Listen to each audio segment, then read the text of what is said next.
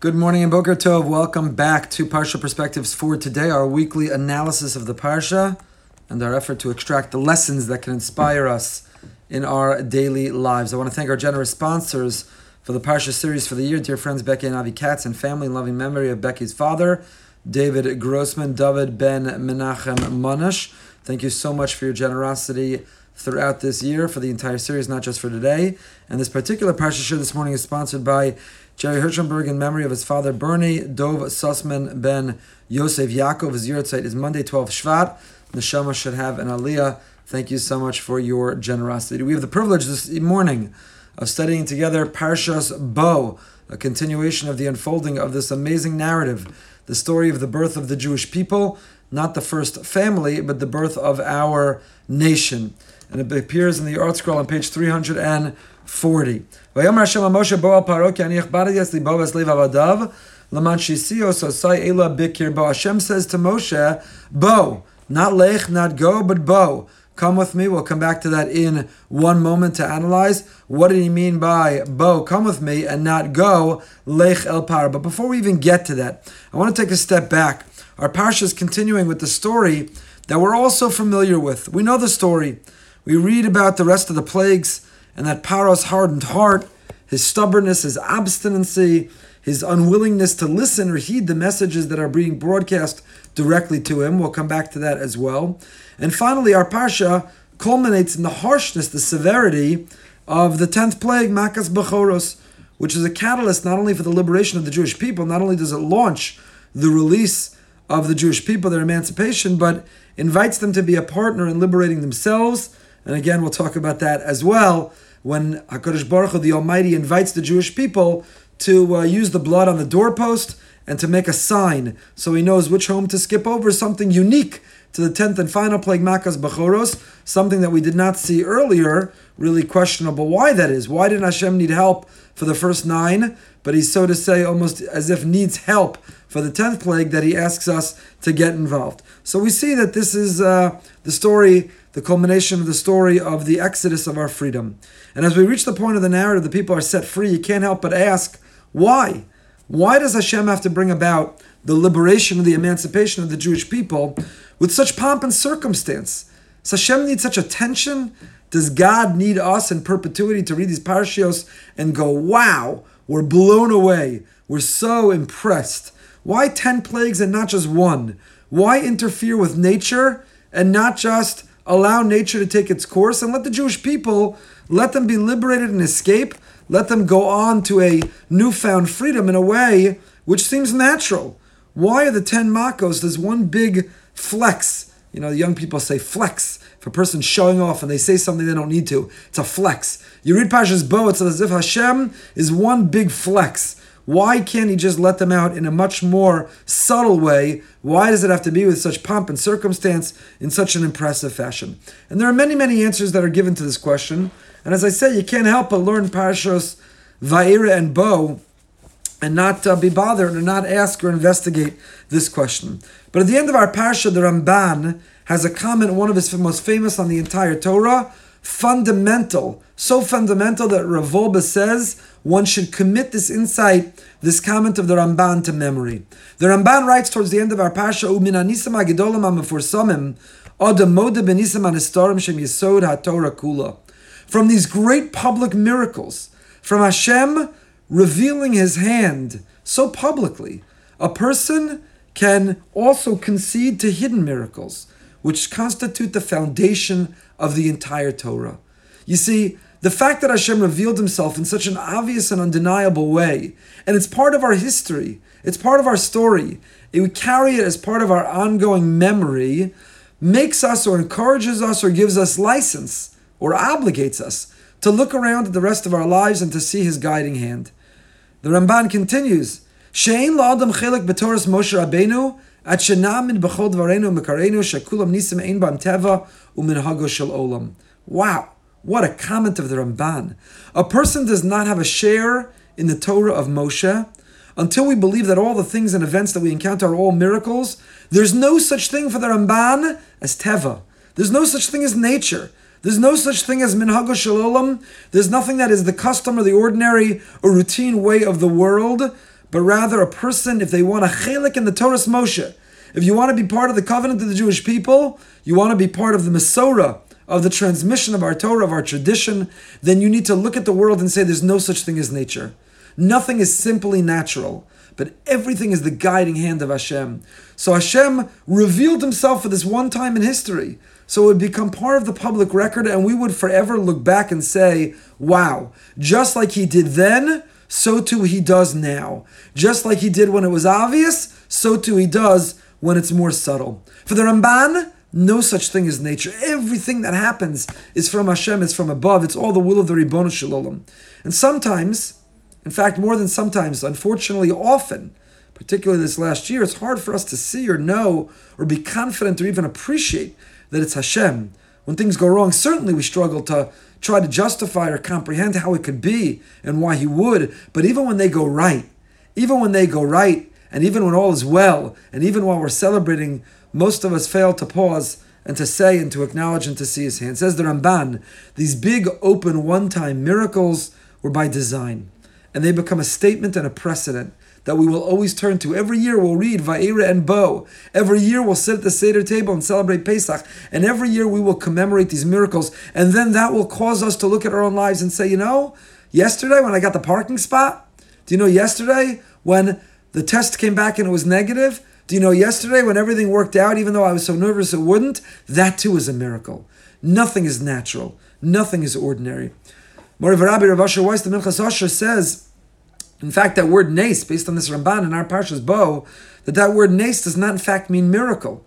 It means a nace is a sign, it's a banner, it's a mark.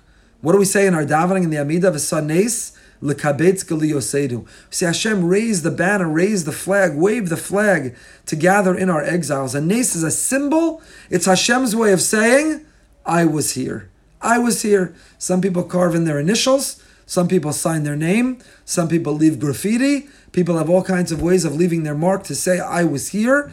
The ten plagues, says Rav Asher, are Hashem's way of signing his name in this world and saying, these enormous nisim, these unmistakable, undeniable banners that Hashem waved couldn't be missed. It's his signature. I was here. I'm not only aware of your lives, I'm intimately involved in your lives. Nothing is natural, nothing is random, nothing's chance, nothing is part of the ordinary course of events of the universe. It's Hashem's signature, I was here. And when we read that signature, and when we see those initials carved into history, then we look at our own lives and we see it carved as well into our destiny. Gemara Shabbos Daf Kuf Test tells us that all the gates of Gan Eden are open for a person who answers Amen B'Kol Kocho. The individual who says Amen, person who answers with all their might and all their concentration and all their focus, not while they're texting or looking down or scrolling, not while they're doing 10 other things, but the person who answers Amen B'Kol Kocho, the person who acknowledges and who, who affirms their belief in Hashem with all every ounce of their being, Amen B'Kol Kocho, then the gates of Gan Eden are open. What is Amen? What is Amen? Not a woman, but Amen. Amen is an acronym for Kel Melech Ne'eman. Normally, the promise for doing something virtuous is Olam Haba, the world to come. And yet, here the Gemara and Shabbos is telling us that if you answer Amen with all your energy, that's why it's important to make brachas out loud. If you don't, you deprive someone, you deny them, you rob them of an amen opportunity. You make a bracha out loud, everyone can answer amen, and they could say, Kel melech ne'eman. I affirm, I believe, ditto, yes. And what are you promised if you do that? But kocho, says the Gemara, you're promised, the gates of Gan Eden are open. And Rav is bothered, the gates of Gan Eden are open. Normally, when the Talmud wants to tell us about something that earns a great, uh, mer- a great uh, merit, it means that you get access to the world to come. Chelik and olam a portion of the world to come. So why isn't the promise of answering Gamein a portion of the world to come?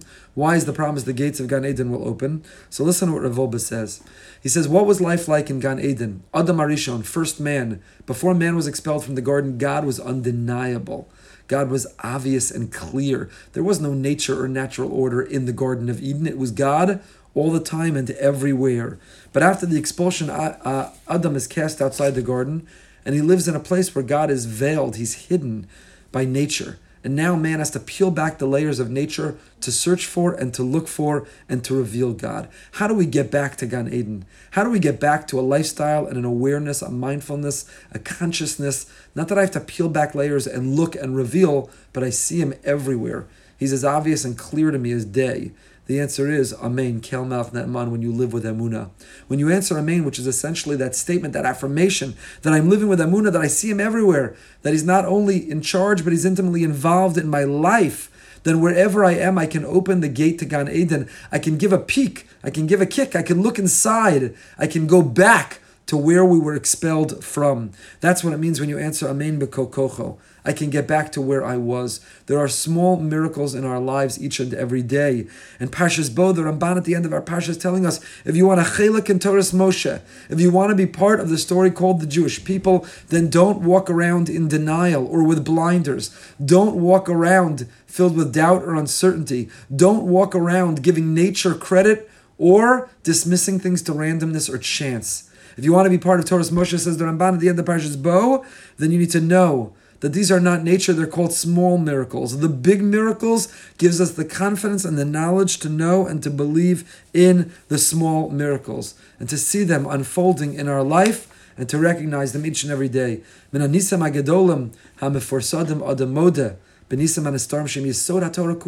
Says the Ramban, this is the core of all of Torah. This is a fundamental principle. We got to teach children in kindergarten and first grade and every year of education. Got to teach them in Parshas Bo and got to teach them at the Pesach Seder. Gemara Brachos Davdala tells us, If you recite Shmona Esrei right after you made the bracha of Gaal Yisrael, so you finish Shema and its brachos, you make the blessing Gaal Yisrael, punkt, boom, right into Shmona Esrei, then what happens? Muftach Shmona Olam Haba. Not Gan Eden. Here is the promise we're more familiar with, the promise that you'll get a portion of the world to come. That seems like a pretty low bar. That seems like a pretty easy thing. Pay attention in shul, Pay attention in davening, and when you get up to Gaal Yisrael, don't get distracted and don't waste time. Boom, go right from Gaal Yisrael into the Amida, be somich, boom, one from one to the other, and then you're good to go. The reward, the reward seems a little disproportionate for the act. It doesn't seem like such a big deal to do to be earning such a big reward. So listen to what Rabbeinu Yonah writes. Rabbeinu Yonah in the back of the Gemara Brachos on that Gemara says the following. He says, you know, we stand up to daven and we turn to Hashem and we say, I have all these needs and I'm turning, I'm, I'm relying, I'm leaning on you. I need parnasa, and I need knowledge, and I need health, and I need justice, and I want redemption. Please, you, you, you, you, you, give me, give me, give me, give me, give me all these things. Why would I believe davening works? Why would I think he hears me? I stand up, I take three steps forward, and I say, You, you, you, please, I could use this, that, and the other. Why should I think that he hears me, that he's listening, or that he will answer. Says Rabbeinu Yonah. That's why right before our Amida, what do we do? Right before we ask him for help for the next thing, we read the divine providence and remember he was there for the last thing. Somech geula litfila.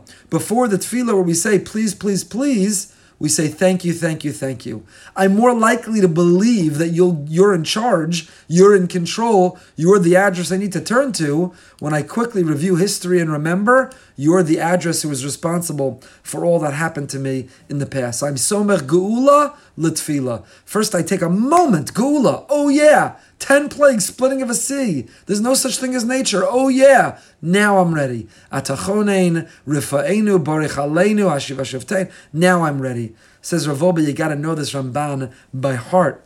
Every Jew has to commit it to memory. All of Torah and mitzvahs, this is the yisod, this is the foundation, this is what it's all about. To take time every day and pull back that veil and reveal Hashem and then get a peek get a window into Gan Eden, to the life that we once led and the life that we're looking to lead once again. That is the Yisod, that is the core of Parshas Bo. You cannot learn Parshas Bo without reviewing this Ramban and without reminding ourselves that that is the essence and that is the goal of life. Okay, let's get back. Hashem, so Hashem says to Moshe, Bo al Paro, Nu, come we're going to Paro. And we always hear, every year we say, why is it Bo, not Lech? And the answer is because normally on Shlichus, when a person has an agency or a mission, then the answer is, could you go do that for me? We went through a tough period in the Goldberg home. Our three drivers are all graduated from the house. And we had a few months where we had no driver. My next daughter did not yet have her license, but Baruch Hashem, she passed on the first try. She has her license. So now it works out well. It's a win win. When you first get your license, all you want to do is drive. And parents are very grateful for you to drive to be able to pick up and drop off kids and do errands and the like. So I don't say, Bo, new, let's go to Publix, new, let's go to carpool. I say, Lech, would you possibly, I don't say, my wife says, could you represent and go do? So why does Hashem say Bo? The answer is Hashem is not sending Moshe and Aaron on their own. He's right by their side. He's with them and he's going to accompany them, and that's why it's Bo, come, not Lech. The Kotzker Rebbe, the Kotzker Rebbe says, why is it Bo, not Lech? Says the Rebbe, the Olam Ein La Lechas Me Baruch Hu. Because there's no such thing. HaKadosh Baruch Hu can't say Lech. Lech means go. And what does go mean? Take leave of me. Go accomplish, go achieve, go do something. The word lech means go, and the word go means go forth from me, take leave of me. Says the Kotzker. It's not an anomaly or a question. The reason it doesn't say lech, but it has to say bo, is why? Because he's malek kol haaretz kvodo. Kadosh Baruch Hu is malach kol haaretz kvodo. Hashem fills the whole world. He's here, there, and everywhere. He's wherever you let him in, as the Kotzker famously said. And therefore, for Hashem, there's no such thing as lech. There's no such thing as go because you can never take leave. Wherever and whenever and whatever you do, Hashem is there. And that's why, by definition, it's always bo. There is nothing short of bo, number one. Number two, the Pasuk says, bo Why does Hashem say, no, come, bo, let's go, we're heading out? We got to go back to Paro. It's time to confront him again. And why must he be confronted? Because his heart is hardened. And his heart is hardened, both he and his servants, the Manshisio, Sosai Ela Bikir Bo, so I can put these signs in his midst. Hashem is giving us the reason. Why isn't Paro more flexible? Why isn't he more feeling? Why doesn't Paro see the writing on the wall and let them go? And the answer is because Hashem says, I want to I want to make this present. The answer is the Ramban at the end of the parsha. The answer is Hashem never ever wants us to mistake nature for miracles. He says, I want to do these miracles, and therefore I need him to have a hardened, I need him to have a hardened heart. But I saw this beautiful insight of Rav Yechiel Michal of Zlotchev, who says the following. You know why libo? You know when our heart becomes hardened? Ki ani. When our life is about ani, is about me. Ego. When ego gets in the way, libo then we have a hardened heart. Then we become stubborn and obstinate. Then we're not listening. Then we're not listening. We need a soft heart and a feeling heart. We need a heart that's receptive and open. We need a heart that wants to listen and learn. We want a heart that's going to be inspired. But you know, too often our heart is hardened. Our heart is kaved, it's heavy and it's hardened. And no matter how many messages are broadcast our way, you know how much inspiration is put in our face, we reject it. It can't penetrate. We don't absorb it. We don't listen. Why? When does it result in a kvedas halev? When do we have a hardened heart? Ki ani. Because of ani. The word ani is I. When there's ego, when there's id, when there's I in the way, you hechparetzias libo, you have the result of a hardened heart. I saw another pshat that was it's as if Hashem is answering Moshe. Why is it that the Jewish people and everyone else is so flexible? It's hard to get them to be stubborn, to do the right thing. It's hard to get them to stubbornly always rise to the occasion and do the right thing. And yet Paro seems to be so stubborn. The answer is Hashem is saying, Ki ani, I have hardened his heart. You want to know why he's so stubborn? Because I have I have brought about that reality, and that is the source of his stubbornness. Now, there's a very interesting um, a very interesting word that's used in the next pasuk, pasuk beis. Hashem says, "Why have I? Why is it to my benefit? Why am I exploiting his hardened heart? Because I want to do these miracles. I want the world to always be able to point back and see. I want you to have a chelik in Torah's Moshe, a portion of the Torah of Moshe, and I want you to teach your children. Tisaper sipur. It's not just haggadah. It's not telling, but rather it is giving a story. Tisaper. The root is sipur. Is to saper is to count. You know when it counts when you tell it as a story, when it's real, when it comes alive, when it's an experience of you. Biaznei, tell it in the ears of your children and your grandchildren. And what are you going to tell them about how I made a mockery of Egypt? Esosai samti bam, the signs, the symbols, the miracles that the nace, the banner, the flag that I waved, I signed my name. God was here. I don't know what he writes. Hashem, God, Ribono Shalom, Kel, Elokim, I don't know what he writes, but he signs his name. I was here. How does he sign his name? In the miracles and the signs I place before them, and then you will know vidatem ki ani Hashem. Vidatem. Tisaper. I'm doing all this, the pomp, the circumstance. I'm doing it with the fanfare. I'm flexing, which goes against everything. God is a kel mistater. God is a humble and a modest and a hidden God. God likes to operate behind the curtain. He's violating everything he believes in the whole way in which he set up the world, but he's willing to do it because he wants us to tell our children. Open up Parshas Bo, read the story. And how do we know it's true? Not because it appears in a book, I know it's true because I heard it from my parents, who heard it from their parents, who heard it from their parents, who heard it from their parents. And I'm telling you these miracles, I'm telling you directly in the chain, as well as we can know anything to be true. I'm telling you it's true. And that's why you need to believe. So what does it say at the end? So it says Rash Saper, so that you'll tell. B'Torah, lo Doris, it's in the Torah, so you'll tell for generations. And says Rav Druk, our first Ish Tamid, our first Rav Druk of the day, the Parsha class this year, We've been going through insights of Rav Yisrael Meir Druk of Yerushalayim. In Elashon HaKosav I don't understand the pasuk. L'man bincha ben bincha. The whole reason God says I'm doing the pomp and circumstance is so that you will whisper, so that you will tell in the ear of your children and your grandchildren. In Cain, and if so, how should the pasuk have ended?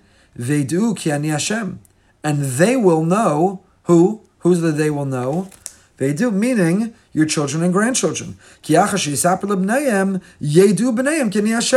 Once you tell your children and your grandchildren, when you learn Parshas Bo and the Ramban with it, they'll know. Who are the children the Pasuk's talking about? Not the ones who experienced it firsthand. If you were there, you don't need to be told it as a story. It's part of your active memory. You were there. So who are the children we're talking about when it says you will whisper it in their ear, you'll tell it in their ear? Future generations. That's what Rashi's saying. But Torah, me and you, us, our children, our kindlach When they read the parsha and they read Rashi, when they read the story in the Ramban, then we tell them we gather around. Pesach is coming. I'm so sorry to tell you. We gather around the table and we're going to tell the story, and we are fulfilling this pasuk that God did these miracles so that we'll tell our children. So therefore, why does it end vidatem? And you, you the generation who lived it, you the generation who were there, you the generation that Moshe is talking to right now, you will know. They already know. They were there. What do they need to be told they will know? They were present. They were there. Venira says Rav It's a good question, no? Says Rav Druk. Venira. Shekasav kan yisod gadol. Oh, what a yisod.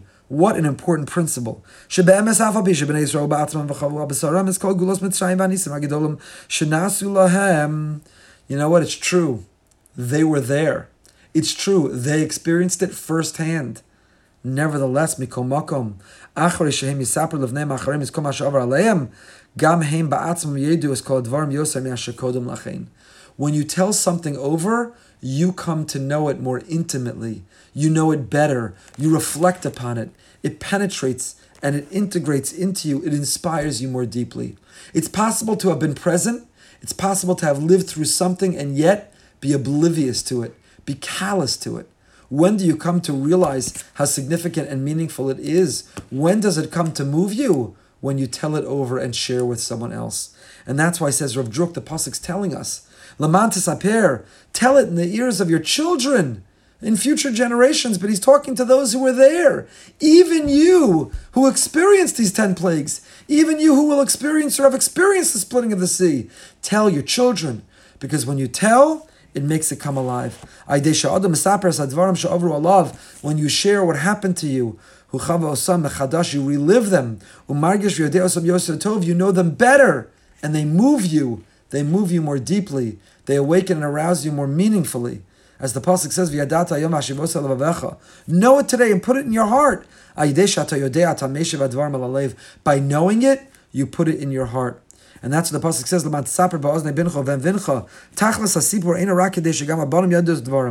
The goal of telling it over is not just so your children will know the story. It's that it's that vidatem. You will be inspired. The exercise, the experience of telling it over, leaves you yourself more inspired. And that's why we say at the Seder and the Haggadah, even if you're a super genius, even if you know everything, you know the whole Torah, mitzvah alav l'saper. You got to tell the story. Why do you have to tell the story? The Rambam goes even to the extreme, to the point of absurd. It says, even if you are, and until this year we didn't really appreciate or never felt it would apply to any of us, but it applied to too many this past year, even if you're having the Seder all alone, you have the Seder in a question and answer format. You tell the story to yourself. That's the point of absurdity. It's a story you already know. There's no one there to listen, so you tell the story to yourself. How does that make sense? The answer is the experience or the exercise of repeating the story makes you know it more personally, more intimately, to feel more connected to it and therefore to achieve the goal of vidatem, you will know it even more. You'll be inspired by it even more and even greater. What an important yisod, but it's predicated by having the sensitivity to ask the question. If it's laman tesaper ba'ozne bincha, if the purpose is to tell it over in the ear of your child, it should say viedu. Why does it say vidatem? And the answer is because the one who will come to know God better, to be closer and feel more connected with Him, is not just the children to whom it's told, but it is the teller, it is the one who is giving the story who will feel elevated as well. I've shared with everyone ad nauseum and will continue to the importance of, of telling stories to our children, of having a family journal or WhatsApp group to share Hashgacha Pratis stories. We used to, before WhatsApp, we used to try to, not always, but we'd sit at the dinner table and we'd say, everyone share where you saw Hashem's hand in your life today. And maybe a kid would say, I didn't really study as hard as I should have, but the teacher asked only the questions that I knew the answers to. And another one will say, you know, this shouldn't have happened, but it came out this way. And another parent will say, this happened to me today, and I really felt Hashem was watching over me, and it's amazing.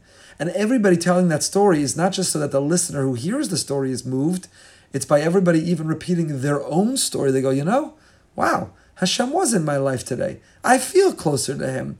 I should look to him. There is no such thing as nature. It's all the Yad Hashem. So the goal of this of this pedagogic experience is vidatem, not viyedu. It's not just the listener, but it's the one telling will grow stronger in that relationship as well. Next, also on the same psukim, Rashi, uh, sorry, Rabbeinu Bechaya. Rabbeinu Bechaya says, "Vidatem ki ani Hashem l'sha'a u'ledoros."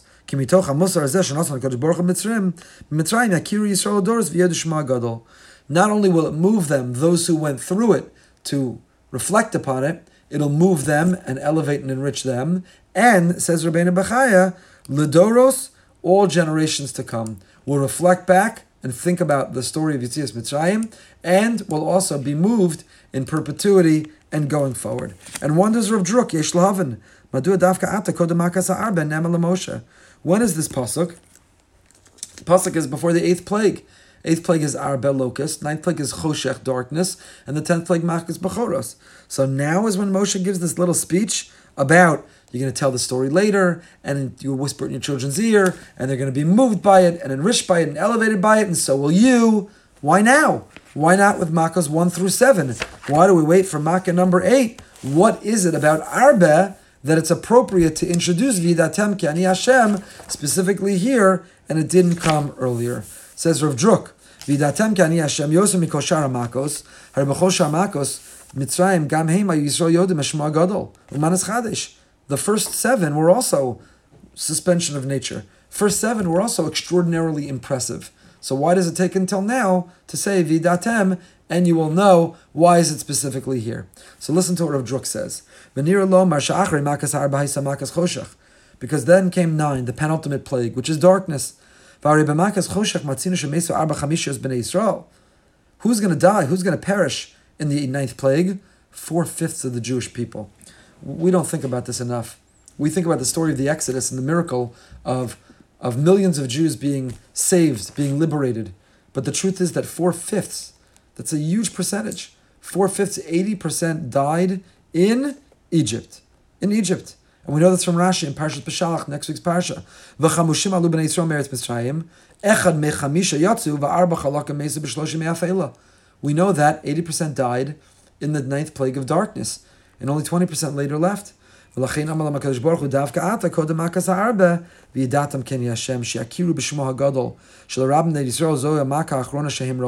This would be the last plague that they would see. This was the last ditch effort. Wake up! Know there's a God. Trust, confide, submit, surrender. Stop struggling and thinking you're in charge, you're in control, you know better. Stop trying to decide whether you should stay in Egypt or go with God. Always go with God. Vidatem, know there's a God, and go with God, and stick with God. Stop struggling and stop fighting it, and let go and let God. And that's why says Rav Druk, specifically here, the eighth plague, before the ninth when they would disappear, it's the last ditch effort, Vidatem Kani Hashem. Kemet Achareh, Mesu Rov Am B'nei Yisrael. Ubeyosei Shel Avar Shekadosh Baruch Ratzal Nos Misasam. Amar Vidatem Kani Hashem Kadesh Yisrael Yishu V'Avinu. Wake up. No, there's a God. He's in charge. He's in control. Surrender to Him. Put your lot with Him. Place your destiny with Him. Let go and let God. V'yadatem kani Hashem. And that's why it was unnecessary in the first seven. The eighth potentially is the last one before these uh, 80% are going to perish. It's a last ditch effort. Vidatem kani Hashem. Okay, continuing right along. Let's keep going. The Mak of Locust comes. Pasuk Chaf Ches. Perak Yud Chaf Ches. We are on page 344 in the ArtScroll Stone Chumash. What happens? The ninth plague. The ninth plague is darkness. We've discussed this in Parsha classes in the past. We're not going to get into it again right now. We've discussed it previously. But the question that bothers me every year should bother you is is it really such a terrible makkah? Have no one here ever lived through a blackout? Dark. Okay, darkness, not pleasant. You don't enjoy it. You're groping around in the dark, you're trying to figure things out. But people have lived through a blackout before. So this collective blackout is the penultimate plague. We know we have a tradition that the plagues, the Makos, intensified in order. As they got further into the line, they got more intense and more punitive. So what's so punitive about Ma, about Choshech? Why is darkness so terrible? We've discussed it in the past. You can listen to one of the previous uh, Parsha Shiurim to get an answer to that. The plague lasts for three days. Paro gives an offering. Perak Yud Pasuk Chaf Ches. What happens? Paro says, L'chuivdu es Hashem. Okay, go, get lost. So Paro says, fine, you can go. Only your flock and cattle stay behind. The children can go, no animals, no sacrifices, no worship. Moshe, Moshe says, even if you will place in our hands feast offerings, elevation offerings, we shall offer them to Hashem our God. And our livestock, they're coming with us. Nothing staying behind. Paro. Paro had the moment of weakness. He entertained letting them go. His heart becomes hardened again. And he doesn't agree to let them go. And Paro now has lost his cool. This is the end of the ninth plague. It took nine patches, nine smacks across the face, nine pandemics for his whole country and empire, and Paro has lost his cool. Vayomer Paro, and Paro turns to Moshe and he says, Lech me alai, get out of here, get lost. By the way, here's the contrast to Kotzker, to Bo. Hashem, there's no lech. Paro's lech is me alai, go get lost from me. Lech, good riddance, get lost. Lech means go far away from me.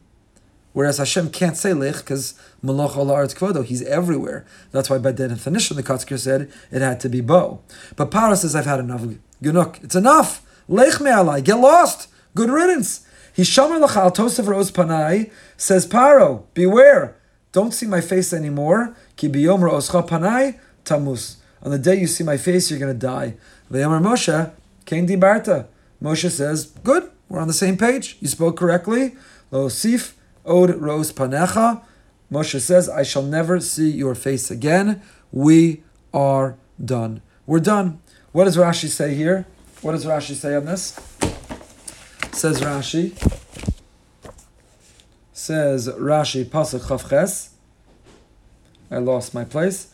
Pasuk Chavtes, Ken Dibarta. Yofa Dibarta. Uvazmano Dibarta. You spoke well. And in the right time. Emesh Losi Panecha. True. I'm not going to see your face anymore. We're good to go. I'm done seeing your face. I agree. I agree. I agree. Now what happens? Keep skip to, to Perak uh, Yud Aleph, Pasach Ches. Next page, 346 the Chumash. What happens? The warning of the plague of the firstborn. Moshe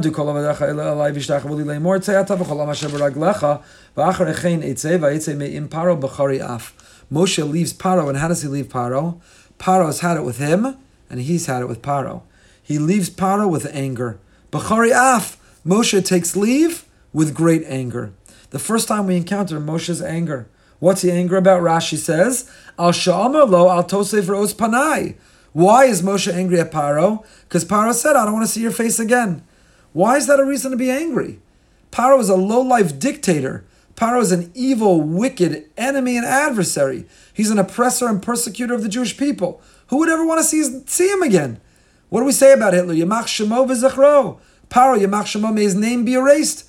You'd think Moshe would say, good, you're done with me, I'm done with you. You don't want to see me, I don't ever want to see you. Instead, Rashi says, Moshe takes leave of Paro and he's frustrated. Moshe's angry, he's disappointed. And what is he frustrated, angry, and disappointed about? He's frustrated and angry that Paro doesn't want to see him again anymore. Why is that a source of frustration? Why is that a source of anger? So Rav Schwab Zatzal, Rav Schwab, the leader of German Jewry in, uh, in Washington Heights, Baltimore, Washington Heights, first in Europe, Rav Schwab, in his wonderful Sefer on Chumash, says, Do you know why Moshe is frustrated? Because the whole point here, the whole goal of all these plagues, and the goal of the revelation, and the goal of the pomp and circumstance, and the goal of God in violating his own rules and interfering with the rules of nature, the purpose and the goal of it all was to get Paro to become a Baal Tshuva. The whole goal was to get Paro to admit, you know what? At first, when Moshe comes and he says, Nice to meet you, Moshe, here's my card, I represent God, what does Paro say? I never met this God. I don't know what you're talking about. And the whole goal of this is to get to a point where Paro says, I know God. Now I've come to know him. I don't just know him academically, conceptually, I don't know him in the abstract. I've come to know God in the real, in the here and now, in my life. So Paro throwing Moshe out before he gets Paro to that point. He's got Paro on the stand. He's pushing him and pushing him and pushing him. He just wants Paro to say in front of the judge, the jury, the cameras in the world, Yodea es Hashem. I've come to know God. Paro expelling him before he's come to the point of admitting that is a source of great frustration for Moshe because that's all Moshe wants. That's Moshe's goal. That's where Moshe wants to get. And has Moshe achieved that with everybody else? Yes. Listen to the Ramban. Go to Perik Yud Aleph Pasuk Gimel. In Perik Yud Aleph Pasuk Gimel, Moshe's warning about the tenth plague, about Makas Bechoros, the killing of the firstborn.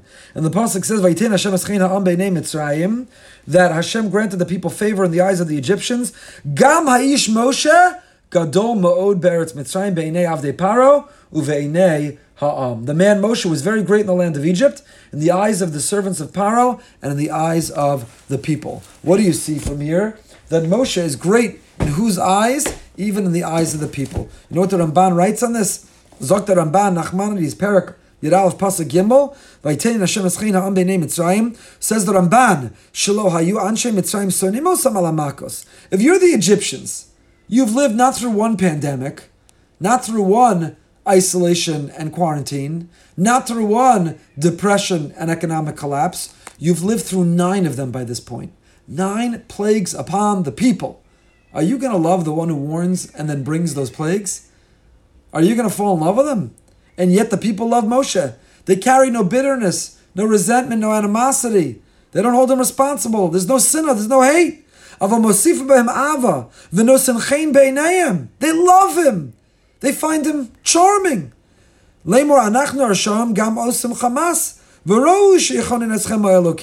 We're the wicked. We're the evil. We oppressed you. We persecuted you. We're the guilty party. Moshe is so successful in this educational journey that he turns the Egyptian people around. They become a people who are complicit with Paro in persecuting the Jews. And these nine plagues are nine lessons in the lesson plan to teach them. I'd like to introduce you to God. Is it successful? Absolutely. The Mitzrayim, the Mitzrayim, the Egyptians say, wow, there's a God. We've come to know him. We believe and we believe is intimately involved in our lives. And not only do they come to know God, they come to know and love Moshe.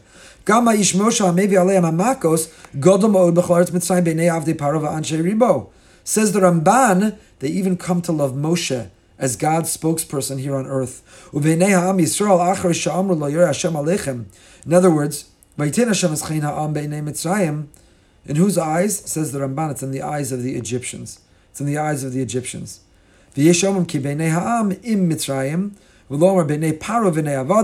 and so on. The Ramban says more. So the whole goal of these makos were to be an educational journey. And the people of Mitzrayim, the Egyptians, got it. Paro expels Moshe before he admits it and acknowledges it, and that's a source of great frustration for Moshe. Except who wins in the end? Who actually gets power to admit it on the stand in front of the cameras in the end? So look at Perik Yud Beis Pasuk Lamed Beis. This is all in our Pasha, all in Bo. Perik Yud Beis Pasuk Lamed Beis in the ArtScroll Stone Chumash, page 358. And this is now when the Jewish people, after the 10th plague or during the 10th plague, are going to be on their way. And who suffers? Who's one of the victims of the 10th plague? His family? None other than Paro. And what does Paro say? He says, Gam tzonchem gam bikarchem kchu kasher dibartem valechu. Paro throws in the towel. He waves the white flag. I'm done. I've had it. I can't do it anymore. His heart is no longer hardened, and he says, Take whoever and whatever you want, and valechu, go. Good riddance, get going. But Paro doesn't leave it there. What does he say? Look at the last three words of Pasuk Lamed Beis. It's amazing. Maybe you've never noticed this before. What are the last three words of Pasuk Lamed Beis? Paro says, I've had it the tenth plague. We've been decimated. We've been destroyed. I've been humbled. Go! But one thing first before you go. Ubeirachtem gam osi. Give me a bracha. Can you imagine how the tide has turned? From the Paro who raised Moshe in his palace, to the Paro who stubbornly rejects Moshe, to the Paro who brings about the downfall of his people, the tragic figure. And how does he go down in history? Ubeirachtem gam osi. He says, Do me a favor give me a bracha. Says the Ramban on these words, do me a favor, give me a bracha. Says the Ramban, ubirachtam gamos. Rashi says, amos, shani bechor. This tenth plague is coming. Guess who's a firstborn? Says Paro. Me. Do me a favor, give me a bracha. With everything else that's gone on between us, give me a bracha. I not die in this tenth plague because I'm also a bechor. But says the Ramban, when you go, I just told you you can go and take who and what you want with you, and you're going to go worship. Keep me in mind.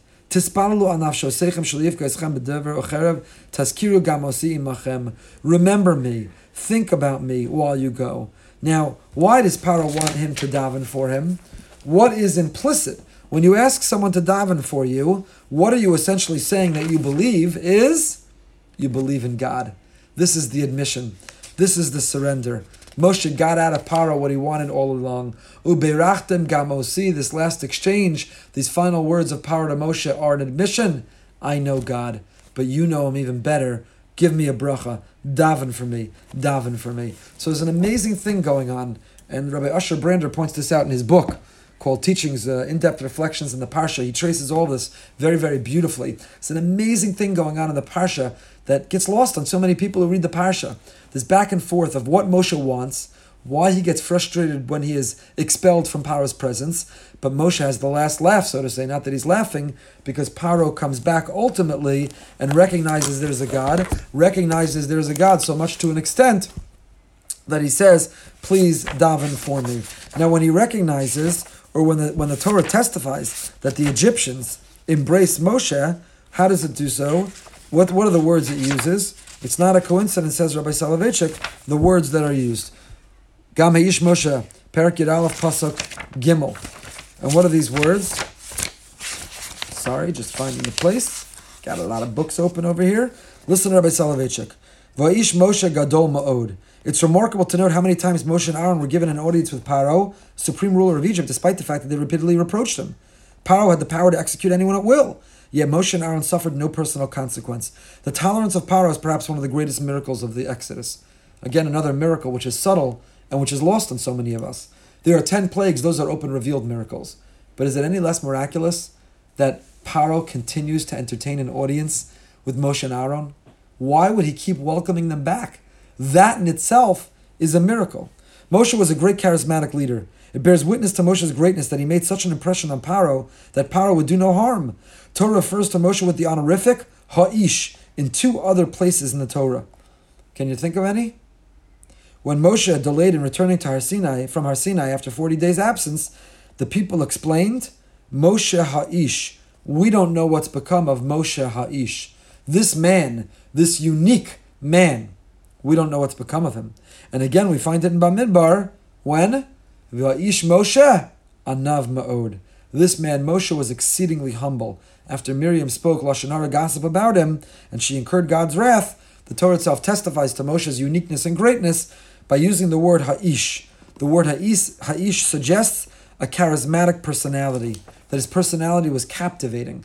And that is testified to by God, ha'ish Moshe anav ma'od, he's humble, by the people. This man, this unique man, he hasn't come back. We miss him, we need him. He's unique. And even here by the Torah telling us how the Egyptians felt about him. Unique to Egypt was the fact that they respected Moshe as a human being, not as a super being. The Egyptians, being pagans, could have deified him as they did Paro, but instead they looked upon Moshe not as a god, as an ish, the first time in pagan history that a man was considered great. Previously in pagan history, if someone was great, they went from being a man to being a deity. It's the first time, again, introducing this, educating the world as to the Torah values, as to God's values of what He wants the world to know and what He wants the world to believe. Our first Imre Chaim of the day, the Vizhnitzer Rebbe, also on these words.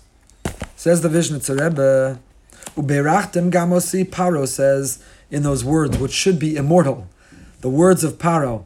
I mean, this would be like Hitler getting caught by the Allies and is turning to the Jews and saying, as the Allies are going to take him away, he turns to the Jews and says, Could you give me a bracha? That's what this is tantamount to. It's again, you gloss over the pasuk, you don't even notice it. But when Paro says, Go, you're free, I can't do it anymore. Just take it all and go. He ends it Uberachtem Gam Osi. Says the Vizhnitzer Rebbe, the Imre Chaim, Yecholim Atem B'tshuva Me'aval Asos Me'azdonas Gufa Zchuyos. V'zeu Uberachtem Gam Osi. Gam Mimeni Paro. Haromes Liyitzahara Lasos Bracha Shem Zchuyos can homiletically interpret these words to mean Gam osi, even from me, paro, uberachtem. You can find a bracha. We don't only have a bracha from the Yetzer Tov, there's a bracha from the Yetzer Hara. Paro is pera. Paro is the epitome of evil and wickedness. So we sometimes think that the only way we can grow is by feeling the influence of our positive, our Yetzer Tov. But the truth is, you'll learn a lot from the Yetzer Hara too. If you understand the Yetzer Hara, and you transform the Yetzer Hara, then the Yetzer Hara goes from being a liability to an asset. If you understand the Yetzer Hara drives you, and how the Yetzer Hara distracts you, and how the Yetzer Hara gives you the strength to do things even if it's for the wrong, you can bottle and capture all of that and channel it for the good, then the Yetzer Hara can be transformed into the source of good. It's what the Gemara says. Zdonos, that which you do b'mezid, the intentional things that you do in error, nasan kizchuyos, they can become merits. So gamosi, even the paro within our own lives, ubeirachtem, can become a source of a bracha if we embrace them, transform them, channel them, and use them in the right way. It's again very homiletical, not the pashut pshat, not the pshat in any level of the pasuk, but a beautiful homiletical interpretation. Uberachtem gam osi, gamosi. gam osi. You know, the pasuk says, Umeavai sechakmeni. Me'oivai, I've become wise from my enemies. And that comes to understand. What do you mean? How will I become wise from my enemies? If I understand the drive and the strategy of my enemies, meni, I can become wise. I can learn how to have greater drive and strategy myself. I can look at my shortcomings, and if I look at my liability, and if I look at my distractions and temptations, I can draw from them lessons which can inspire and motivate me in the positive. gam Oh, OC I can learn as well. Okay, Torah tells us Perak Yud Beis, Pasuk Yud Beis. Tenth plague. Hashem sets up the tenth plague in an unusual way. Back to page 352 in the ArtScroll Stone Chumash. Pasuk says, God says, I'm going to pass in Egypt on this night. I'm going to wipe out all the firstborn from man to animal. And against all the gods of Egypt, I will mete out punishment.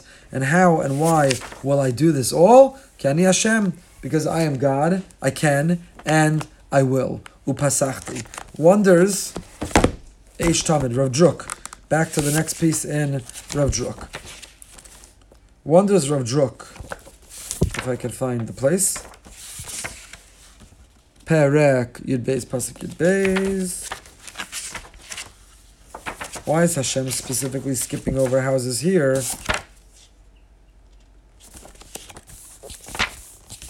There it is. Sorry.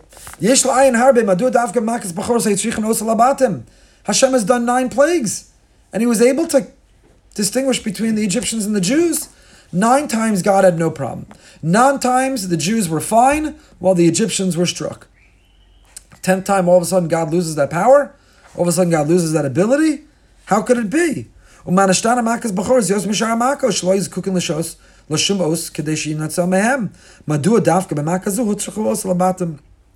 What is it about this tenth plague, about Makas Bechoros, that needs the Jewish participation, that needs God, needs help, kiviyachol, all of a sudden, to distinguish the Jewish from the non-Jewish homes.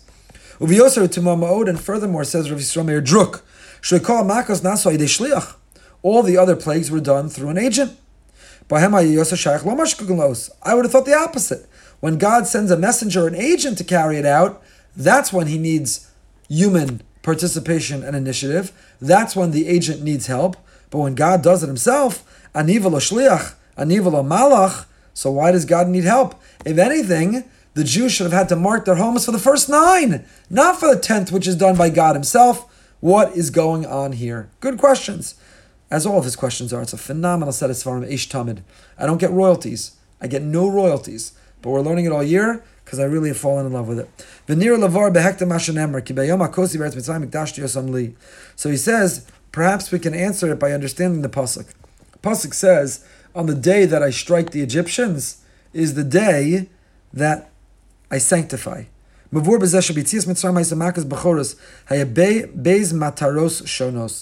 the day that the Egyptians were struck with the tenth plague, there were two simultaneous goals.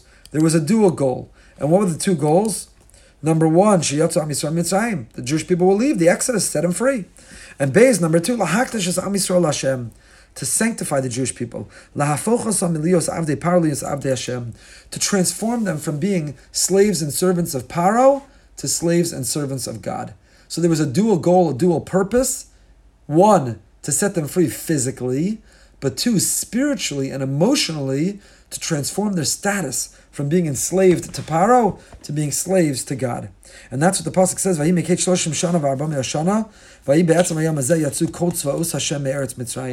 Later in the same parak, after the tenth plague, it describes on that day, after all this time, who went free? Tzvaos Hashem.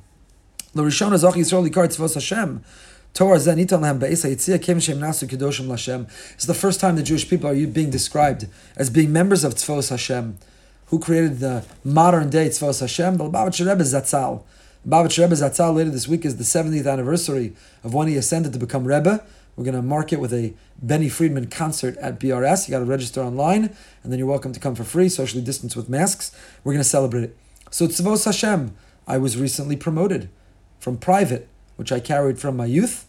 And on Behind the Bima a few weeks ago, I was promoted to a general in Tzivos Hashem. I'm very proud of it. But what does it mean to be Tzivos Hashem? It means that not just that you're some secular, free, political entity, country, nation. God doesn't just liberate us and let us go.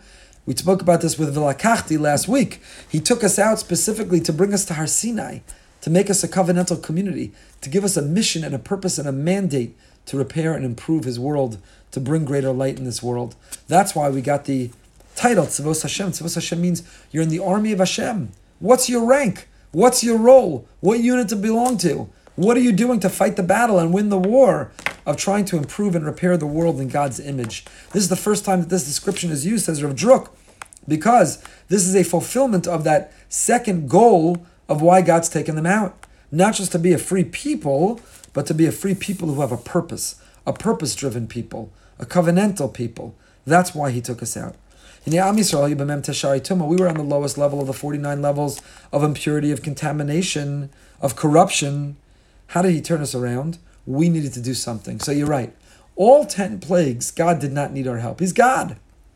Whether he did it through an agent or whether he did it directly on his own, he did not need our help. He's the infinite, omnipotent God. He did not need our help. So why in the tenth plague did he ask us to mark the door and he'd skip over it?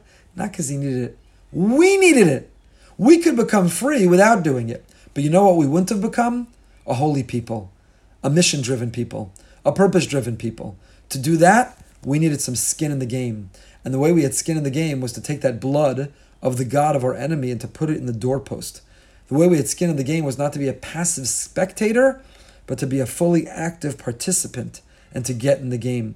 And says Rav Druk, that's why this is the first plague that God did not do on his own with us being passive, but he invited and asked us to be participants, not because he needed our help. If that were the case, it'd be the opposite. The first nine, we should have done it when it was through an agent, and this one God would do on his own. But rather, it's because this was the plague that would transform us into Tzivos Hashem. This is the plague that would turn us into that holy, consecrated, mission driven people. Soloveitchik also has a comment here. Soloveitchik says, the Medrash says about this, this is the blood of the Korban Pesach and the blood of circumcision. The two go together. Korban Pesach and Bris Milah. The slave hates physical pain. He suffers enough from the baton of the taskmaster and is not prepared to endure pain because of a commandment which will not increase his portion of meat for the flesh pot. The slave is a coward. He quakes before his owner and his brutal taskmaster. After all, slave does not understand the idea of self-sacrifice, of fighting for a principle or an ideal. Therefore, the sages said that the slave does not make a worthy witness. Cowardly as he is, he will often not tell the truth. Moshe came and told the people, undergo physical pain. Circumcise yourselves, because no uncircumcised male can partake of the Korban Pesach, Daf Yomi today, and offer that lamb which is defied by the Egyptians, deified by the Egyptians. When the Egyptians notice, they will certainly blame the Jews for, for profaning their religion. Nevertheless, the slaves took upon themselves both the suffering and the commandment of the Paschal Lamb with love and were not frightened. They were ready to pay with the blood of suffering and fear for the privilege of performing Hashem's command. And thus the response, I say unto you, B'damai chayi, chayi, the pasuk in Yechezkel that we say at a bris milah. Gvura, says the Rav, courage, heroism is a foundation of Judaism. Kiddush Hashem, the sanctification of the divine name, manifests itself in courage. This courage was shown by the Jews on the night of Pesach, that we took this hyssop, we dipped it in the blood, and we marked our doorposts. Hashem wanted to see your sacrifice, your transformation, your wondrous courage, your willingness to conquer your fear and suffering. You've learned to distinguish between the sacred and profane. You've displayed gvura in conquering your fear and your will. Therefore, Hashem will distinguish between you and the Egyptians and will reveal his trait of gvura or restraint. Says the Rav, it's mida keneged mida. You know, how do you get out of a slave mentality? You need to show courage. So Hashem didn't need anybody's help, and it could have and would have happened without us, but nevertheless, the Jewish people, mida keneged mida. You want Hashem to show gvura? Then you've got to display some gvura.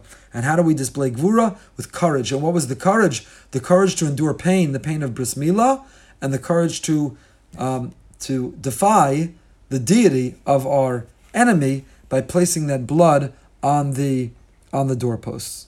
By placing the blood on the doorposts. One more I think we have time for. The Rav Mosetzu Ishmi Pesach Beso. We said a person is not allowed to go out on that night.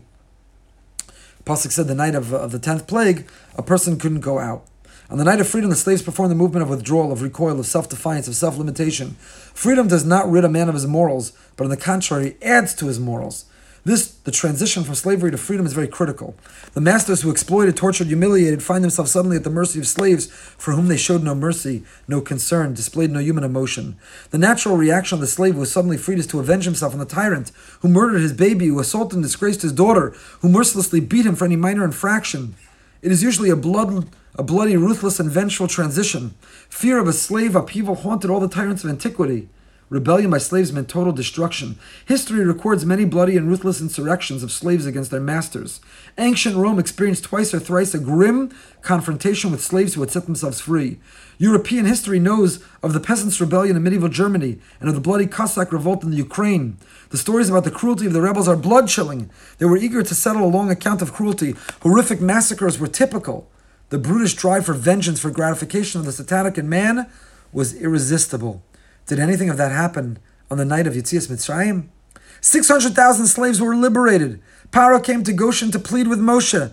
The Egyptians were hysterical, moaning and crying. The Jews were now the masters, the Egyptians the subordinates. The oppressors were at the mercy of their former slaves. Were Egyptian babies taken out of the embrace of their mothers and thrown in the Nile?